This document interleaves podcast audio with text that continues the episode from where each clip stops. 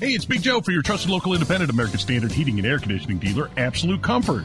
Chris Wedekin is the owner, and he tells us why many homeowners are giving up their air conditioners for a high efficiency heat pump. By removing your air conditioner and replacing it with a heat pump, you are not only saving by getting a higher efficiency air conditioner, the heat pump works in reverse and saves you money in the wintertime as well. See if a heat pump is the right move for you by going to AbsoluteComfort.org. Absolute Comfort is your trusted local independent American Standard heating and air conditioning dealer. So let's rock!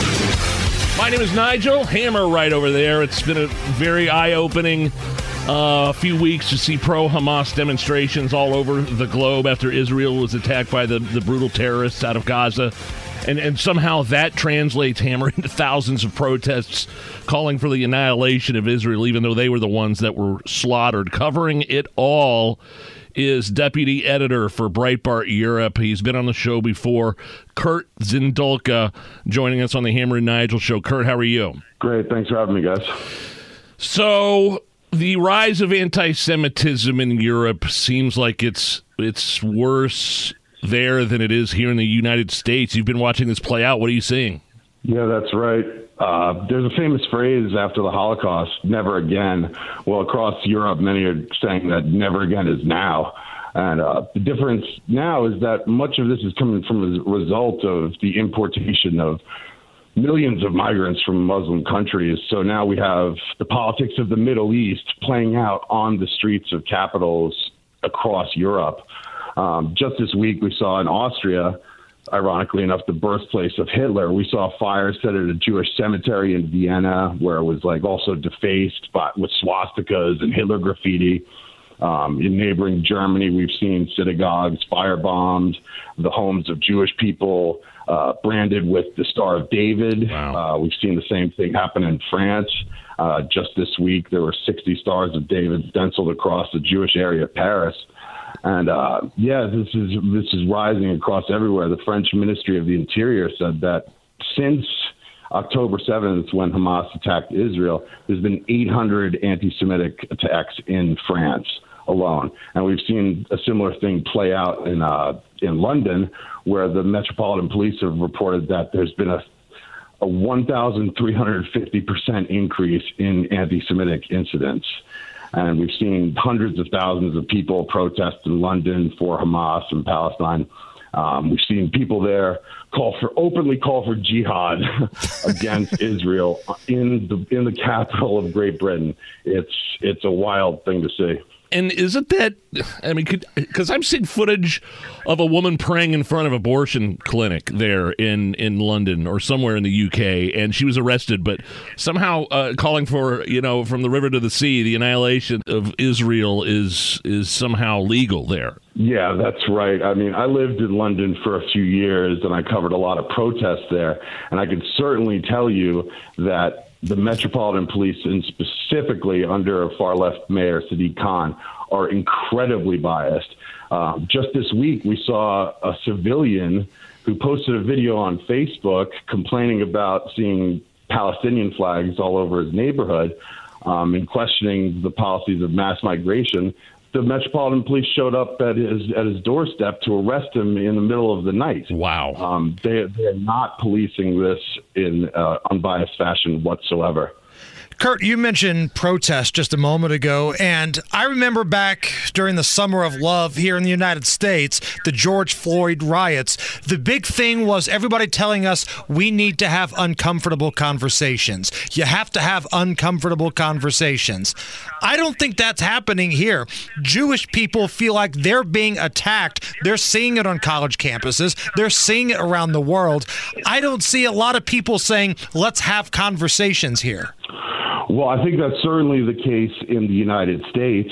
Um, we're seeing like the Democrats are just putting their head in the sand about the, the dangers, specifically about the southern border. I mean, we've had reports of people from Iran and all across the Middle East breaking in illegally, and we have no idea who these people are. Um, but there are some difficult conversations being had in Europe right now.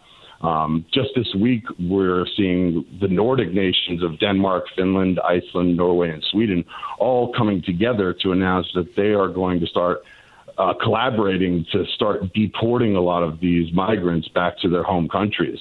Um, and that follows two Swedish soccer fans who were mowed down by an Islamist terrorist from an illegal immigrant from Tunisia who went on a rampage in Brussels with a Kalashnikov on a scooter. And um, so they're they're definitely starting to realize that this is a problem over in Europe.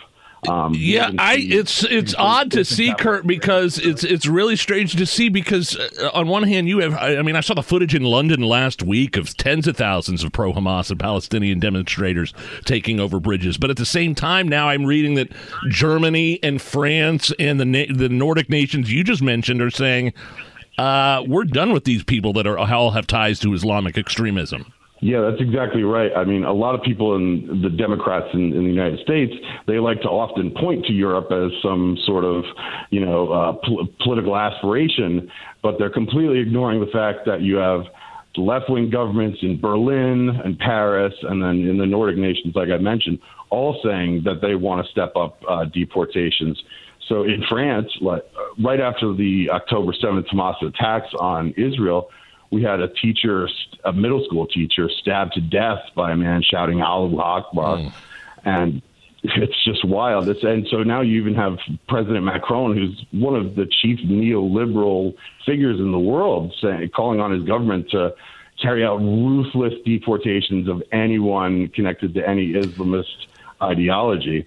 And the same thing is happening in Germany, where they were really the ones who opened the gates in 2015 and 2016 under Angela Merkel, opened the gates to millions of migrants from, from the Middle East and Africa.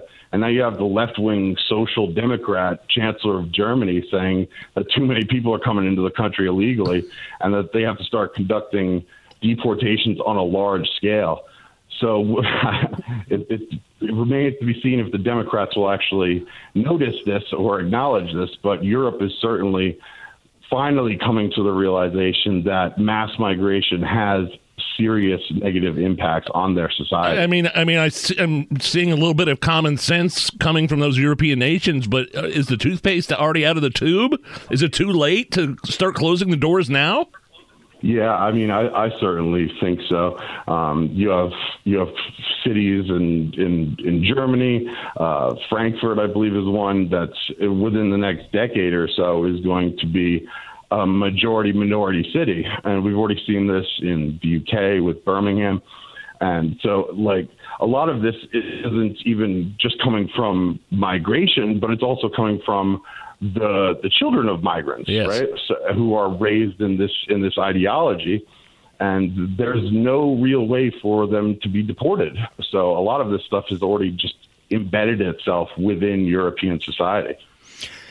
Kurt Zindulka is our guest. He is Breitbart's London Bureau Deputy Editor, joining us here on the Hammer and Nigel show. So, Kurt, following your work and just listening to you talk about what's happening overseas, do you see some of these ridiculous, just way over the top anti Semitic things that are happening in Europe making their way over here? It's already kind of a powder keg here, but I don't think it's as hot as it is in some places in Europe. Is it going to get worse in the United States, you think? Over time, certainly. I mean, I think what we're seeing in the United States is a little bit different because it's it's less so about mass migration from the Middle East, which Europe has been really hit by. But in the United States, what you have is you have all these college campuses that are breeding this leftist ideology. So it, it, you're seeing places like Harvard supporting Hamas, students at Harvard supporting Hamas. And I think that's really the issue in the United States is just the breeding ground of leftist ideology within our own population. And, and here in America, I don't know if you saw the Biden Harris administration calling, uh, you know, to be on the uh, Americans to be on the lookout for Islamophobia. I mean, it's it's, uh, it's lunacy. I don't I don't see any anti-Islam protest whatsoever, but I do see pro-Palestinian, pro-Hamas protests everywhere in this country. Are you seeing any pushback in Europe in terms of pro-Israel uh, demonstrators at all? Uh, we, we've seen some, but not not as not not to the same scale at all. I mean, last uh, it was about a week or two ago. We saw uh, some protests held in London and in uh, Vienna, but nowhere near the scale. Um, but what's going to be interesting is that um, the pro-Palestinian uh, slash Hamas uh, protesters are planning a big protest on Remembrance Day in Great Britain, which is for the fallen soldiers in the two world wars. And there's going to be a, a interesting, interesting clash, perhaps, coming up between people who, who definitely support Israel and and the great and their country and all of these pro Hamas people on the same streets. Wow, that's really eye opening. Kurt Zindulka, the uh, deputy editor for Breitbart Europe. Where can people find out more of your work? Um, just search for Breitbart Europe and you'll find me. All right, Kurt. Have a great weekend, and we'll talk to you soon. Thank you. Thanks a lot, guys.